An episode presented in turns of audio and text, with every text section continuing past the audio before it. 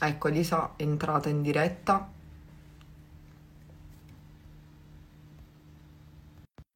Quindi è andata, perfetto. È andata. Ci siamo. No, non capisco perché non, non andava. boh. Vabbè, l'abbiamo rifatta. Intanto io fisso il solito commento in alto. Come stai? Bene, bene, qui fa veramente caldo. Io sono in Puglia, a Lecce, si muore. Ci sono 35 gradi, è veramente. Fa, fa un caldo assurdo, anche a Napoli, te lo assicuro. Ah, sì, beh, se- siamo sempre al sud. Ok, ci siamo. Allora, grazie di aver partecipato. Stavo dicendo, oggi, come, come ogni martedì, ormai è diventato il martedì il giorno in cui facciamo, sto facendo appunto Talking Expat e intervisto dei, intervisto dei ragazzi che si sono trasferiti all'estero per, come sai, per studiare, per lavorare o che hanno avuto appunto un'esperienza all'estero in modo tale che possano condividere con noi delle informazioni utili per chiunque volesse trasferirsi in quel determinato posto. La tua storia è super particolare perché tu sei stata in un posto che è magico, se ne parla tanto, soprattutto per quanto riguarda i viaggi, che appunto è l'India. Tutti quanti Sì. dicono che l'India è un luogo molto potente e che quando ci si trasferisce, quando si fanno dei viaggi in India bisogna essere pronti. Tu addirittura ci hai lavorato e ci sei stata per due anni e E mezzo. sono, sì, sì, mi sono trasferita coscientemente, nel senso che la mia idea non era solo quella di ehm, voler viaggiare in India, ma proprio di viverci. Perciò Hai mm, ho cercato un lavoro in modo da poter vivere lì, insomma, un po' più a lungo e conoscerla in diverse- sotto diverse prospettive. Ecco, infatti Elisa è stata un expat in India per più di due anni e mezzo. Partiamo magari dall'inizio, se ci dici Sì. che studi hai fatto, quando poi hai deciso poi di trasferirti in India e perché proprio l'India.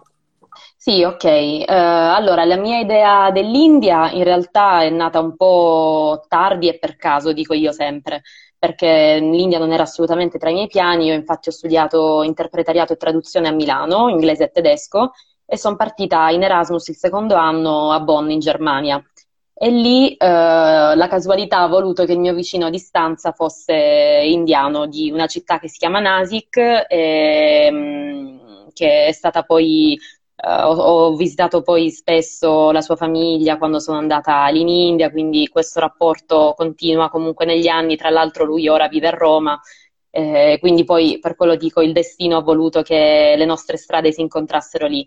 E quest'anno di vita mh, condivisa, diciamo, mi ha, mi ha proprio aperto la finestra sull'India, perché lui ha iniziato a cucinare eh, piatti tipici indiani, faceva, quando faceva le videochiamate con la sua famiglia, mi chiamava, quindi io sentivo queste voci, eh, vedevo queste donne con- vestite con il sari, tutte colorate, ed è come se mi si fosse accesa veramente un- una luce. Infatti io lì gli ho detto, "Mm, devo venire in India, verrò in India. E sapevo già, era in qualche modo, era come se sapessi già che mh, sarei voluta andare per, eh, per un tempo, insomma, un po' più lungo. E poi, sì, Che città, in che città hai vissuto e mm, perché hai scelto quella città? Allora sono andata la prima volta, sono stata a Bangalore due mesi, eh, perché io poi ho terminato la mia tri- la triennale a Milano e sono andata a Newcastle in Inghilterra per un master in comunicazione interculturale. Sì. E, mh, è stata quella l'occasione per andare finalmente a realizzare il mio sogno di andare in India, quindi ho scelto di fare la mia ricerca tesi eh, in una ONG, quindi una no profit a Bangalore, eh, tramite un'associazione che organizza appunto queste, queste opportunità di inserimento in no profit piuttosto che volontariato. Perciò, eh, diciamo, la, la scelta della città non è stata, mh, non è stata voluta eh, personalmente, però insomma era un po' dove c'era la, la- la- La l'opportunità disponibilità, della- della- del tirocinio. Perciò sono andata la prima volta lì, poi nel frattempo io ho iniziato a mandare candidature, 300.000 candidature per il lavoro in tutto il mondo veramente, e ehm, il destino di nuovo ha voluto che mh, sia stata presa per uno stage ehm, a Pune, che è una città a- mh, più o meno a tre ore da Bombay, eh, quindi 180 km nello stato del Maharashtra, e 9 milioni di abitanti, quindi comunque una grande città. eh, per l'India non è, non è grande, sì, sì. eh, però comunque insomma una, una, grande metropoli e mi sono trasferita poi lì ehm, per due anni appunto, dove ho lavorato eh, prima, ho iniziato questo stage in un centro culturale che faceva capo ad una relocation company, quindi un'agenzia di rilocazione. E perciò anche in India, eh, diciamo, ho scoperto questo mondo degli espatriati. Poi io sono andata lì che avevo 21-22 anni, quindi per me era veramente l'inserimento nel mondo del lavoro, in tutto. E, um, il mio primo viaggio, tra l'altro, fuori, fuori Europa, diciamo. E quindi sono partita lì direttamente per sei mesi, tant'è che mi dicevano ma non ci sei mai stata, già vuoi andare lì sei mesi, però io ero proprio tranquilla ed infatti non ho mai avuto problemi di alcun tipo, mi sono sempre trovata a mio agio. Com'è stato lo shock iniziale nel trasferirsi in India? Cioè, l'hai subito, Guarda, no? L'hai, sicuramente eh. è un luogo in cui l'avrai, tra virgolette, subito in maniera positiva, non so, negativa. Guarda, io mh, diversamente magari da quello che si pensa, non ho vissuto questo shock, anzi devo dire okay, che l'ho vissuto tornando in Italia dopo insomma, quando rientravo in Italia dall'India. Mm, ripeto, è stata una sensazione proprio un bell'impatto sin dall'inizio, ho avuto quella sensazione di tranquillità, serenità, essere a mio agio. Eh, certo, ovviamente la, la differenza nel, nel, quotidiano è tanta, eh, quindi per me sì, era tutto nuovo, camminare per strada, guardare tutte queste personcine, eh, questi negozietti, la vita delle strade, però Uh, era quasi come se fosse un ricordo che io avevo recondito da qualche parte nella mia mente e che finalmente poi stava diventando realtà. E, no, non ho vissuto proprio quello shock dell'India, non ho mai avuto anche problemi dal punto di vista fisico, spesso magari quando si va in India si rimane un po'... Toccati dalla... sì, anche il nostro corpo è abituato a mangiare, diciamo, altre altri alimenti, cioè mangiamo, ci nutriamo di altri alimenti, quindi ci può stare. E, um, città in cui trasferirsi in India che consiglieresti ad un ragazzo? Tu sei stata a Pune, io ho anche un'altra amica che in realtà si è trasferita per un periodo lì, però sappiamo ah. che c'è anche Mumbai, New Delhi. Ci vuoi fare un po' un overview, non so, delle città in India? Sì. Cosa ci allora, possiamo aspettare? Dove? Sì, allora Pune è veramente città, una città occidentale, è anche la più facile in cui vivere in India. Uh, infatti Pune è, viene definita la comunità di tedeschi più grande, più grande, in India, ci sono più di 400 aziende tedesche, uh, italiane, quindi la Ferrero, la Fiat, la Brembo, ci sono veramente tantissime opportunità.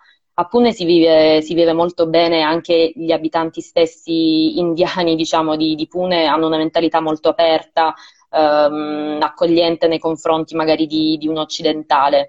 Poi ci sono questi quartieri mh, più internazionali, insomma, intorno ai quali si sviluppa poi la vita degli espatriati, eh, che a Pune è molto, è molto vibrante, quindi mh, veramente non ci si riesce a far mancare nulla. Eh, ristoranti italiani, il sushi, le, le, discoteche, le serate, gli aperitivi, le feste, i festival, c'è veramente di tutto, di tutto e di più. invece magari sì. nell'immaginario collettivo c'è, sai, solamente linea, non so, di Varanasi o esatto. Baraccopoli, invece in realtà comunque è una, una nazione che si sta sviluppando tantissimo. Sì, sì, ma infatti quello che a me ha scioccato, ecco, forse quello che a me ha scioccato di più e che non, non mi aspettavo eh, di trovare, secondo poi il mio, il mio, immaginario, era proprio questa occidentalità, nel senso che la mia idea di andare in India era anche un po' di quella di distaccarmi da questo mondo magari di, di, diciamo, di apparenze, del rapporto dovuto. E invece mm, in queste città, poi soprattutto quando ci sono molti espatriati, è molto molto forte questa, questa componente, ma anche tra gli indiani che, che, vivono lì e che cercano di simulare, di emulare il nostro stile di vita o comunque sono abituati ormai a vivere tra gli occidentali, quindi si crea questa sorta di indiani che ormai escono solo con occidentali, ehm, insomma è un mondo molto, molto complicato, ma mh, mm, anche perché poi dal, per gli indiani eh, c'è sempre questo conflitto tra la tradizione e la modernità, quindi magari fanno i super moderni e poi però sono legati, per molte tematiche, sono legati poi a questi schemi uh, storico-religiosi, culturali. Quindi, mh, mm, quindi sì. Eh, Pune, insomma, è molto vivibile anche dal punto di vista, diciamo, del traffico rispetto magari a Mumbai e Delhi, che sono ovviamente città ancora più grandi. E, ehm, quindi, quindi sì. Invece ovviamente... le altre città? Allora, Mumbai e Delhi. Non so se ci sei mai stata, sì, dove consiglieresti sì. ad un expat che magari si vuole trasferire in India per lavorare, dove dovrebbe andare? Allora, Pune è sicuramente una città, la metterei in cima alla lista, eh, così come Mumbai, nonostante insomma, la difficoltà, soprattutto anche durante il periodo di monsoni, eh, la pioggia è veramente tanta e spesso ci sono allagamenti eh, il traffico di Mumbai anche, insomma, meglio non, non, parlarne, però è una città molto viva anche dal punto di vista culturale, ci sono tantissime opportunità. Anche Bangalore è una città molto avanzata dal punto di vista tecnologico, quindi anche quando si arriva in aeroporto si nota già um, una, una, sorta di disciplina maggiore rispetto alle altre, alle altre città eh, in tutte queste città ci sono i quartieri più mh, occidentali, diciamo, quelli in cui poi si sviluppa la, la vita notturna piuttosto che la vita sociale, eh, rispetto poi ai quartieri invece più, più tradizionali. Uh, diciamo Bangalore, Pune, Delhi, poi c'è anche Chennai al sud dell'India. Uh, Chennai resta ancora una città piuttosto tradizionale da quel punto di vista, è anche un importante hub dal punto di vista economico, soprattutto per l'industria e mh, mm, il settore automobilistico e, tecno- e informatico. Eh, però sì, sicuramente dal punto di vista di accoglienza dell'occidentale, Bangalore, Pune, Mumbai e Delhi sono le... Ho capito, oh. mamma. Eh, mm, eh. Ti, no, vabbè, comunque è super interessante questa cosa perché non, ripeto, io personalmente non ci sono mai stata in India, la conosco tramite racconti di amici e di persone che ci sono state, mm, o la si ama o la si odia, molte persone sì, comunque mi, mi non c'è una via di mezzo, assolutamente. Se una persona si volesse trasferire comunque in India, quindi un expat, secondo te da dove dovrebbe iniziare, anche a livello proprio burocratico, documenti vari? Sì. Mm. Che... Allora, Vai, ti lascio eh, sì, dal punto di vista, innanzitutto per diventare espatriati bisogna avere, diciamo nel termine, nel senso stretto del termine, bisogna avere una, una sponsorizzazione da parte di, di un'azienda. Uh, perché per avere il visto di, di, lavoro, quindi il visto da espatriato, il salario minimo deve essere di 26.500 euro o dollari annuali. Ho capito, ho eh, capito. perciò, insomma, infatti sono soprattutto figure manageriali poi ad essere trasferite in India. Ehm, in questo quindi, caso andare lì sì. a trovare lavoro è impensabile a parte che comunque andare lì a trovare un lavoro da, da 26.000 no, euro è impensabile quindi sponsor per avere il visto e poter restare mm. lì e lavorare, lavorare quali sono i settori più richiesti? Allora, sicuramente automobilistico, ingegneria, eh, informatico, tantissimo, sì, sono questi. Quindi soprattutto la, la situazione, la, l'occasione avviene nel momento in cui uno si lavora in un'azienda italiana qui che ha sede anche in India e c'è l'opportunità magari di essere trasferiti per uno o due anni. Solitamente queste aziende poi sono tutte infatti del settore automobilistico eh, piuttosto che produttivo, industriale. C'erano, ci sono ad esempio aziende italiane che trattano la, mm, la produzione di pezzi di plastica che fanno sempre riferimento al eh, settore automobilistico, quindi è una, veramente una componente ingegneristica. E, um, hanno anche delle sedi in Cina e in India, quindi si ha la possibilità di vivere magari un paio di anni in India, poi, poi in Cina, però sì, bisognerebbe avere, eh, se si vuole avere accesso a quel tipo di vita, sì, altrimenti si va in India, si cerca una situazione di volontariato piuttosto che... Ho capito, ho capito. Sì. Ma invece per uh, la ricerca della casa? Allora, la ricerca delle, della casa, nel momento in cui eh, si ha mh, il, il, visto di lavoro, quindi di espatriato, può, mh, dipende dalle aziende. Alcune aziende grandi, come ad esempio la Volkswagen, eh, hanno un contatto, una partnership con un'agenzia di rilocazione, quindi io ho lavorato proprio eh, in questa agenzia che, ave, mh, che, aveva stretto la partnership con Volkswagen. Ogni qualvolta un espatriato ehm, dell'azienda veniva um, insomma, veniva trasferito in India, ci si, rivolge, si, rivolgevano a noi e noi ci occupavamo di ehm, fare tutto, fare tutte le pratiche anche burocratiche presso il, l'ufficio di immigrazione, perché le pratiche burocratiche in India sono veramente eh, allucinanti, sì, sì. Quindi solitamente l'espatriato viene magari sei mesi prima, un anno prima del suo mh, effettivo trasferimento, mh, da solo o con la famiglia, se la famiglia poi decide anche di, di trasferirsi. E in quei giorni si cerca di combaciare anche il, un piccolo tour, insomma, mh, immobiliare eh, si fanno vedere delle opzioni, eh, si fa un piccolo tour della città e offrivamo anche solitamente anche dei training interculturali, proprio perché anche l'approccio eh, lavorativo, professionale è diverso, quindi soprattutto per un tedesco abituato alla puntualità, precisione, e le scadenze in India dovrà stravolgere completamente, la sua visione. Mamma mia, no, sì. io lo so perché ci ho lavorato con gli indiani, vabbè, a distanza, ah, okay. però ci ho lavorato, quindi so più o meno un po', un po come lavorano, è vero, ti ci devi, sì, ti devi abituare. Eh, immagino, ma ci sono solamente questa, queste agenzie eh, che ti aiutano o mh, mm, ci sono anche, non so, dei siti che puoi consigliare dove poter cercare casa? Allora, sicuramente ci sono dei gruppi Facebook, eh, italiani in India, viaggi in India, poi magari ogni città ha il suo, ha il suo sito dove eh, solitamente a volte vengono anche pubblicati degli annunci di lavoro se ci sono delle opportunità. Vabbè, in questo momento si parla di Covid, di come rientrare in Italia, quindi è un po' anomalo come sì, discussione. Però sì, sicuramente quello. E poi c'è il gruppo Inter... Uh...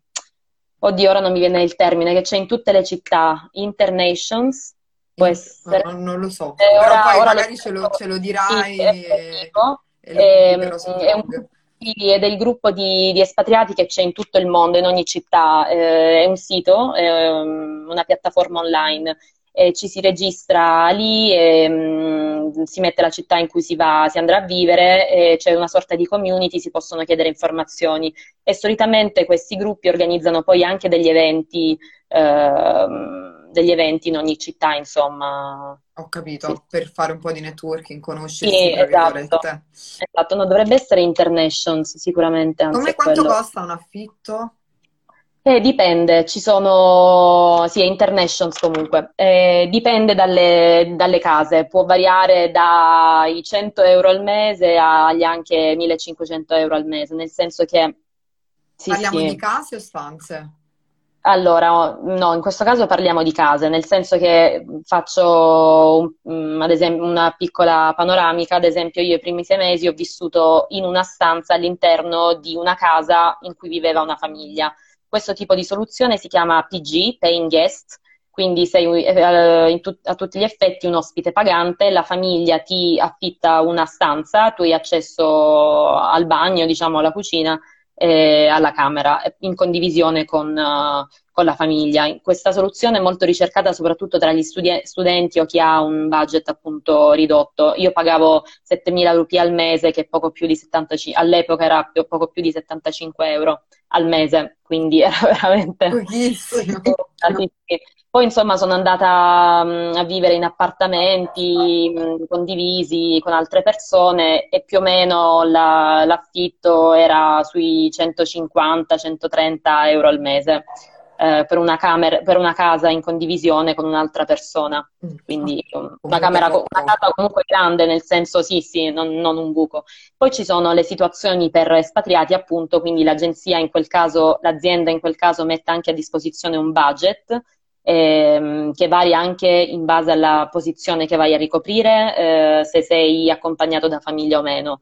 Eh, ci sono delle case in um, solitamente questi appartamenti si trovano in delle si chiamano society, quindi sono delle, diciamo, dei condomini, dei piccoli residence in cui ci sono, sono sorvegliati 24 ore su 24, spesso c'è la piscina, la, la palestra all'interno, Uh, quindi sono appunto dei residence uh, apposti per avere tutte le prime esigenze a portata di mano e lì ci sono degli appartamenti, ho visto degli appartamenti veramente lussuosi, insomma, da dire magari quella stessa persona in Italia non potrebbe permettersi lo stesso, mentre in India ovviamente, ovviamente sì. sì. E, ehm, e, poi che cosa ti volevo chiedere? Quindi gli affitti, vabbè, diciamo che sono abbordabili, immagino come assolutamente come stile di vita, no? Com'è, anche lavorativamente parlando a parte che comunque ti devi abituare, come mi dicevi tu, al loro modo di lavorare, però anche in generale com'è, com'era il tuo stile di vita lì? Non so, raccontami la tua, la tua giornata tipo. Giornata tipo, ok. sì, solitamente andavo a lavorare dalle più o meno nove e mezza, dieci, gli, gli uffici, gli orari di ufficio sono un po' più Uh, rilassati fino alle 4, le 5 in base poi al carico di lavoro e poi la mattina, prima del lavoro, andavo, andavo a yoga. E la sera spesso e volentieri ci si ritrovava mm, tra, insomma, tra, tra amici indiani piuttosto che ehm, che occidentali, insomma, nelle varie serate o a casa di qualcuno a fare, spesso cucinavamo insieme proprio a far cena insieme. Poi vivendo in questi quartieri è tutto a portata di mano, è tutto vicinissimo, quindi diventa proprio un, una vita semplice, cioè si, prende, si va a piedi piuttosto che si prende il tuk tuk, il risciò, eh, sì sì, ci si sposta così. Iris chiede che lavoro facevi lì? Allora, io ho lavorato un anno e mezzo appunto in questo centro culturale e mi occupavo di organizzare attività ed eventi per eh, facili- facilitare l'interazione e l'integrazione degli occidentali e degli indiani che, che vivevano a Pune. Quindi dal workshop di, eh, non lo so, uh, di cucina indiana, al, organizzavamo ad esempio i tornei di calcio per i bambini, per i bambini quindi tu, il sabato pomeriggio tutti i bambini figli degli espatriati giocavano a calcio insieme anche a... E poi è molto grande la comunità degli espatriati, quindi in India. Quando, che, che, nazionalità c'erano a Pune magari perché sei stata più Allora sì, a Pune soprattutto tedeschi appunto, eh, però ci sono anche tanti italiani, eh, una buona parte anche francesi, spagnoli, eh, americani. Sì, il tedesco è proprio ponderante. In questo quartiere si sente parlare più tedesco che inglese, sì, sì. Era, era un aspetto, sono scioccata. no, ma era un aspetto che anch'io, ecco, quello mi ha veramente scioccato perché pensavo di trovare solo Indiani. Eh, insomma, altro tipo di vita, sì, sì, eppure... E invece sì. com'è la sanità lì? Mm. Eh, vabbè, lo so com'è, eh, però parlaci, cioè... Sì. Come, come allora, funziona? Sempre da expat bisogna fare un'assicurazione sanitaria? Allora, di questo si occupa tutta l'azienda sempre, eh, quindi nel momento in cui si ha il visto di lavoro da expat si ha accesso anche direttamente all'assicurazione sanitaria eh, per cui anche le spese, ad esempio le analisi o alcune spese vengono coperte dall'azienda, cioè mi è capitato personalmente di dover fare delle analisi, mi sono state coperte dall'azienda, assolutamente.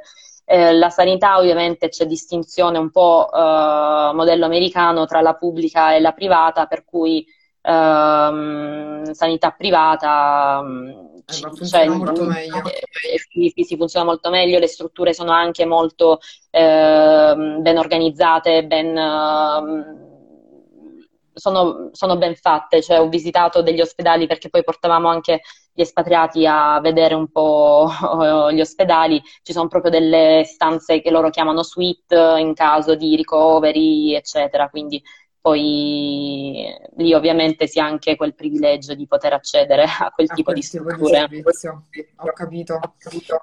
E qual è stata la cosa, se mi dovessi dire un pregio e un difetto dell'India?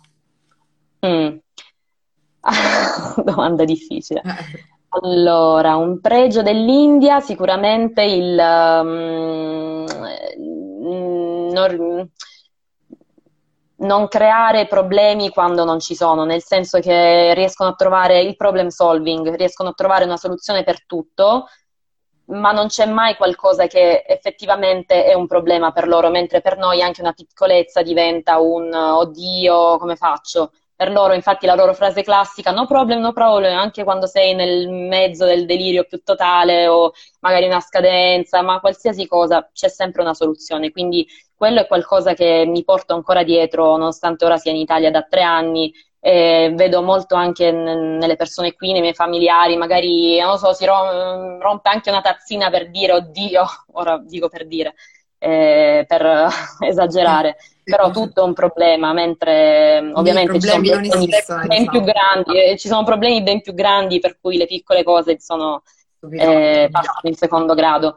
È un difetto, ehm, sì, un po' la puntualità, nel senso che magari mh, questo deriva anche poi dalla filosofia, dall'approccio di vita, perché eh, in Occidente il tempo è visto in maniera rettilinea, quindi è visto proprio come una linea in cui c'è una serie di azioni che vanno da sinistra diciamo verso destra, mentre nella mh, filosofia induista il tempo ha una versione ciclica, per cui non c'è mai un inizio e una fine e da questo poi deriva la loro non concretizzazione, del, del, non consapevolezza delle scadenze, del, uh, dilatare, del dilatare tutto, sì. Però delle volte, insomma, sarebbe carino magari se avvisassero che sono in ritardo di due ore piuttosto che... È bellissima questa cosa della ciclici- ciclicità, è veramente, veramente bella. Sì, vabbè, ma comunque in generale la cultura occidentale è orientata sempre al risultato, andare veloci, all'apparenza. Certo.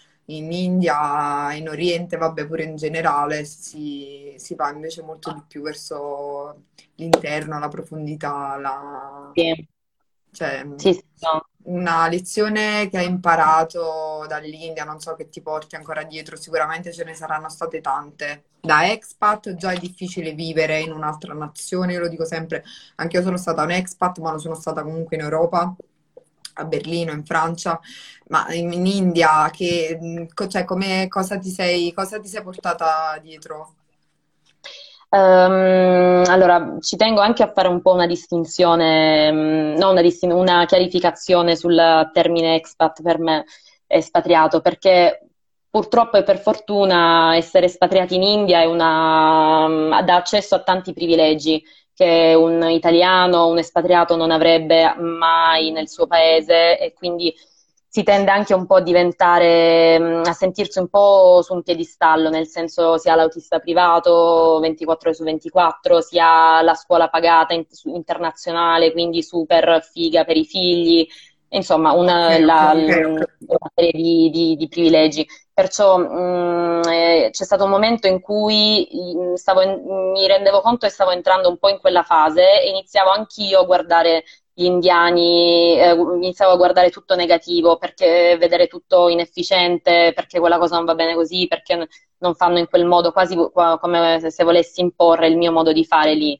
Eh, questo credo che sia un approccio che anche andando da espatriato bisognerebbe proprio lasciare a casa, perché comunque è un paese che ci accoglie, l'India, se, se, si parte col giusto approccio può dare tanto, insomma, anche se si, ha, se si hanno tanti privilegi. Ehm, perciò anche questa è stata un po' la, mia, la, la, la, decisione che mi ha fatto poi rientrare in Italia perché non volevo vivere l'India in quel modo e portare questo rancore, diciamo, dentro. Uh, quindi una superiorità, tra virgolette, sì, diciamo, se così sì. lo vogliamo definire. Sì, eh, lì è molto visibile, insomma, è molto evidente rispetto al vivere no, in, in, Europa piuttosto che andare negli Stati Uniti perché eh, per forza di cose, insomma, certo. quindi sì, purtroppo, purtroppo sì. Poi c'è chi invece, nonostante eh, sia un espatriato, fa, ha studiato hindi, fa una vita diciamo umile, e modesta, e quindi insomma un approccio così. E parlando un po' di viaggi in generale dell'India, quali posti si, hai girato un pochettino? Non so quale ti è piaciuto di più. Sì, ho avuto la possibilità insomma di viaggiare nei weekend piuttosto che durante i miei periodi di ferie. Ho viaggiato da sud al nord, soprattutto nella parte occidentale. Il posto in assoluto che mi ha colpito è Ladakh, che è una zona all'interno dello stato del, del Kashmir, al nord dell'India, al confine con il Tibet eh, quindi ero a 5.000 metri, eh, sono, and- sono, andata a visitare questo paesino a 7 km dal Pakistan che si chiama Turtuk, è un paesino in cui vivono forse 100-200 persone tra le montagne, ehm, collegato alla terraferma da un ponte che lo attraversa. dove attraversa questo fiume, sì. Eh, c'è l'elettricità solo due ore al giorno, al pomeriggio, quindi loro vivono seguendo effettivamente il ritmo della natura, cioè la, la luce naturale, ecco, quando sei lì dici veramente, ma tutto il resto. Sì, sì. Eh, ma c'è qualcosa, non so, magari che mi perdo perché magari mi sfugge, ripeto, non essendoci stata, che vuoi sottolineare. Vedi questa cosa assurda pure dell'elettricità, magari delle cose che noi diamo per scontati, per scontato, non, non, in realtà non lo sono. Cioè, penso anche questa cosa ti insegna l'India, no? Che magari diamo per scontato di avere, non so, il wifi, una connessione, certo. un, non so, un letto, mm, banalmente, invece poi in realtà non è detto che queste cose esistano sempre comunque. Diciamo che nelle città ormai insomma è tutto è come stare in Europa. Uh, il problema delle città, dell'elettricità persiste, soprattutto durante il periodo dei monsoni, infatti ci sono uh, frequenti power cut, no? tagli dell'elettricità, insomma, perché poi i temporali possono essere molto forti. Infatti a, a, volte dovevamo proprio lasciare l'ufficio perché tanto la luce non, non sarebbe rientrata da lì, da lì, a poco, sì sì.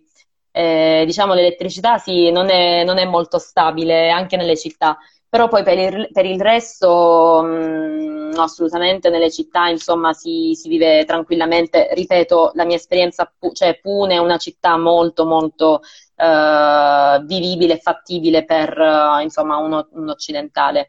Nelle altre, se si va a visitare ovviamente villaggi, trovi delle realtà magari eh, più... sì, molto, forti, molto forti. Ti, ti, volevo chiedere un'altra cosa. Prima mi hai detto un pregio e un difetto dell'India, invece un pregio e sì. un difetto degli indiani, delle indiane, degli indiani.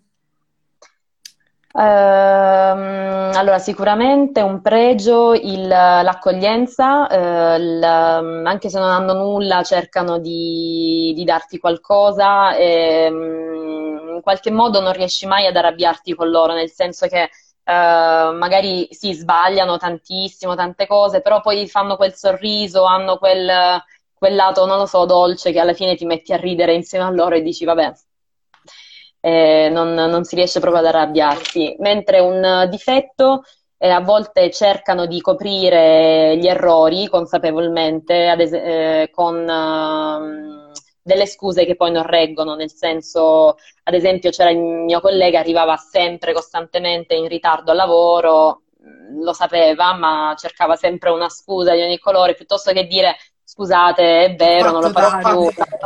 No, perché dovevo fare. Sì. Ho, ho, capito. E, ehm, quindi volevo, volevo farti un'altra domanda. Scrivo, ciao ragazzi. di domandine. Se avete delle domande voi, ciao ragazzi, l'adoro il cibo indiano, curiosità sulla loro tradizione culinaria. Ecco, ok, parliamo della tradizione culinaria. Abbiamo parlato di come trovare casa, abbiamo parlato di come trovare lavoro. In realtà bisogna essere assunti uh, dall'Italia, avere uno sponsor, eccetera. E cucina, cucina e religione ah, magari, sì. se ti va. Sì. Allora, cucina è di, mh, mm, vastissima, così come in Italia ogni città, ogni paese mh, mm, ha la sua tradizione, l'uso delle spezie, l'uso dei, uh, dei cibi, quindi è veramente vasta. Uh, nel sud dell'India il, non è molto speziata, si usa di più il cocco, quindi addolcisce molto e mentre poi andando, spostandosi verso il nord diventa molto speziata, quindi anche spesso e volentieri piccante.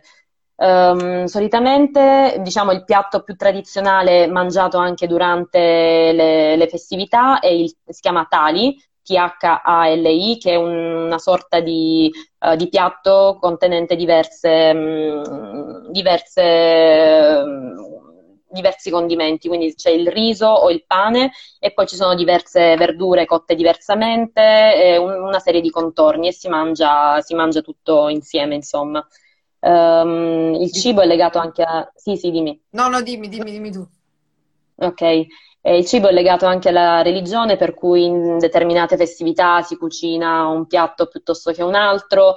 Ovviamente non si mangia la carne di manzo perché le mucche sono sacre, Ehm, si mangia solitamente lì il montone, mutton, o il water buffalo, quindi questo bufalo d'acqua, insomma, che, di cui l'India è molto, molto piena. Ecco, io ad esempio lì non ho mangiato, in India ho evitato di mangiare la carne no, per tutto il periodo, perché sì, comunque vedi questi camion in cui sono stipate questi polli, boh, un po', un po così. Ehm, se non si sa come viene cotta è meglio evitare, mentre il pesce eh, lo mangiavo solo quando ero sulla costa, ad esempio Goa che era là sulla costa è buonissimo perché lo pescano al momento, è fresco, eccetera, mentre in città magari eh, ovviamente il trasporto non è così celere come può essere qui, è meglio stare attenti.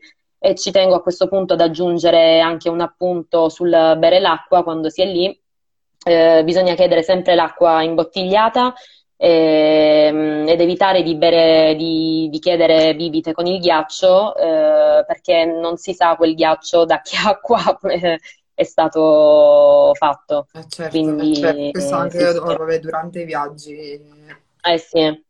E no, a proposito di cibo in generale, di ristorantini e non, street food, mm. eccetera, tu dove mangiavi? Mi, mi, mi, hai parlato di Pune come una città super uh, piena comunque di, di, di, luoghi, di bar, di ristoranti, eccetera. Come facevi? Dove andavi? Allora, sì, solitamente a pranzo mm, andavamo in un ristorantino vicino al ristorante, al, sì, all'ufficio eh, ma con un euro, un euro e cinquanta, insomma, mangiavamo ed eravamo super sazi.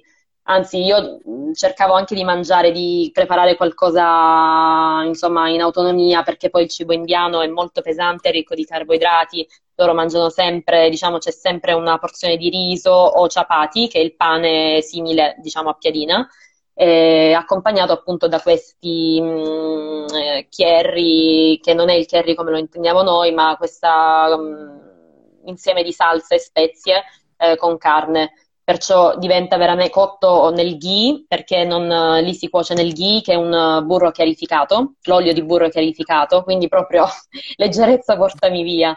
Eh, quindi sì, insomma, diventa impegnativo mangiare sempre indiano.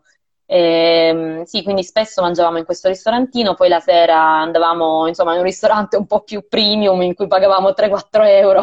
E si trovavano, c'era di tutto, immagino anche, fa... vabbè, qualsiasi, le catene ormai sono arrivate anche lì. Le catene, sì, sì, ci sono anche lì, c'è il domino, sì, sì, no, c'è tutto assolutamente. Poi insomma, magari andavamo una sera man... che, non so, a mangiare la pizza, paghi cioè comunque puoi ritrovarti a pagare 10-15 euro nei ristoranti, poi ci sono i ristoranti all'interno dei 5 Stelle e lì vabbè è un altro discorso. Sì, sì, sì. Ma è pericoloso girare di sera da sole? Chiedeva sempre Silvi. Sì, eh, questo è un tema sempre molto dibattuto. Mm, ovviamente bisogna mm, essere molto consapevoli di quello che si fa e di come lo si fa, nel senso che ehm, la cosa più importante e fondamentale è l'abbigliamento, quindi eh, vestirsi sempre, anche se si esce la sera, in maniera diciamo consona per le abitudini del luogo, coprendosi almeno le spalle e le, e le ginocchia, perché per gli indiani, insomma, eh, non, non, sono abituati a, una, al nostro abbigliamento occidentale. Quindi se non vogliamo attirare l'attenzione, meglio rispe- cioè, bisogna rispettare.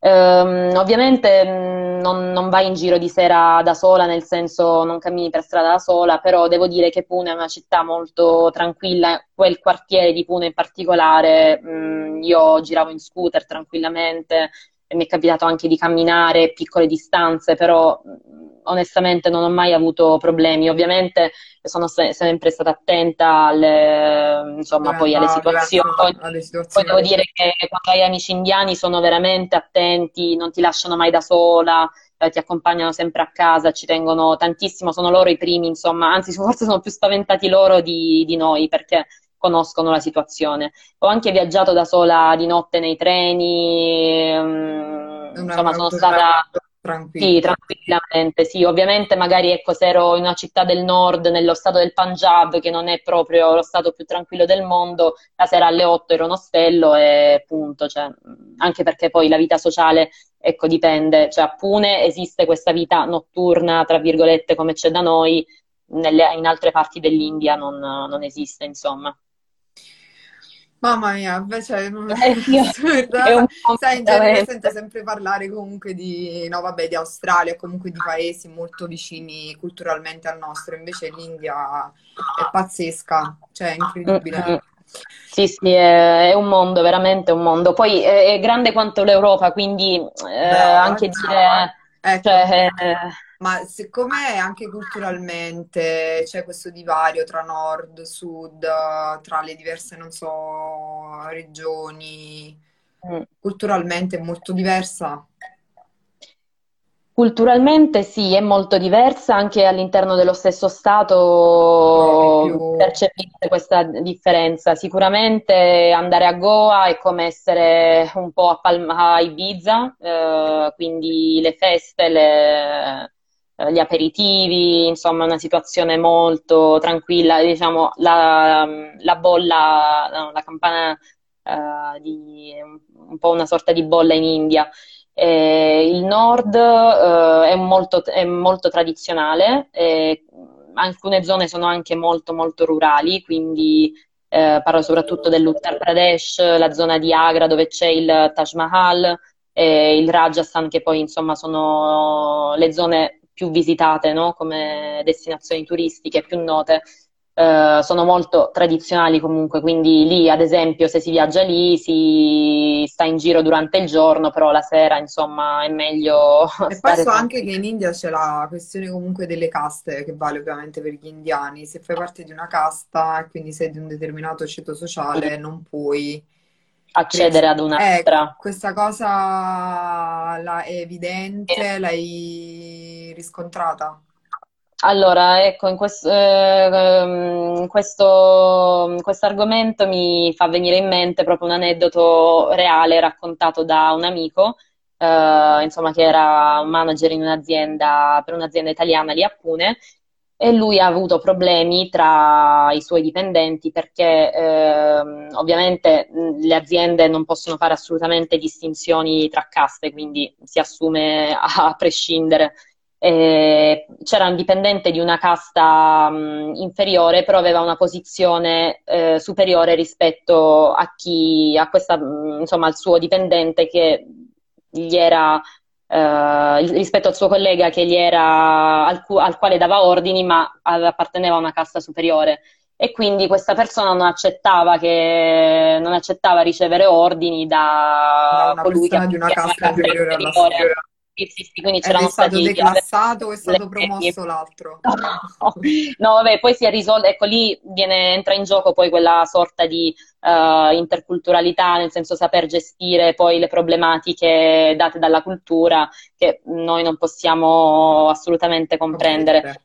Nelle città non c'è tanto questa situazione, eh, però ovviamente fuori sì, nel senso c'è, ehm, eh, si avverte solo magari quando ci sei effettivamente a contatto, poi se ci viaggi è difficile mh, mm, entrare poi a contatto, no? proprio addentrarsi in queste, in queste situazioni. Ad esempio io quando ho fatto il tirocinio in questa no profit, Um, la no profit si occupava dell'imprenditorialità, di sviluppare l'imprenditori- l'imprenditorialità femminile e quindi ho avuto modo di parlare con diverse donne appartenenti a diversi strati sociali in cui magari uh, non era accettato che la donna lavorasse o che la donna dovesse avere la propria indipendenza, quindi ci sono comunque le situazioni, ancora queste situazioni purtroppo, sì.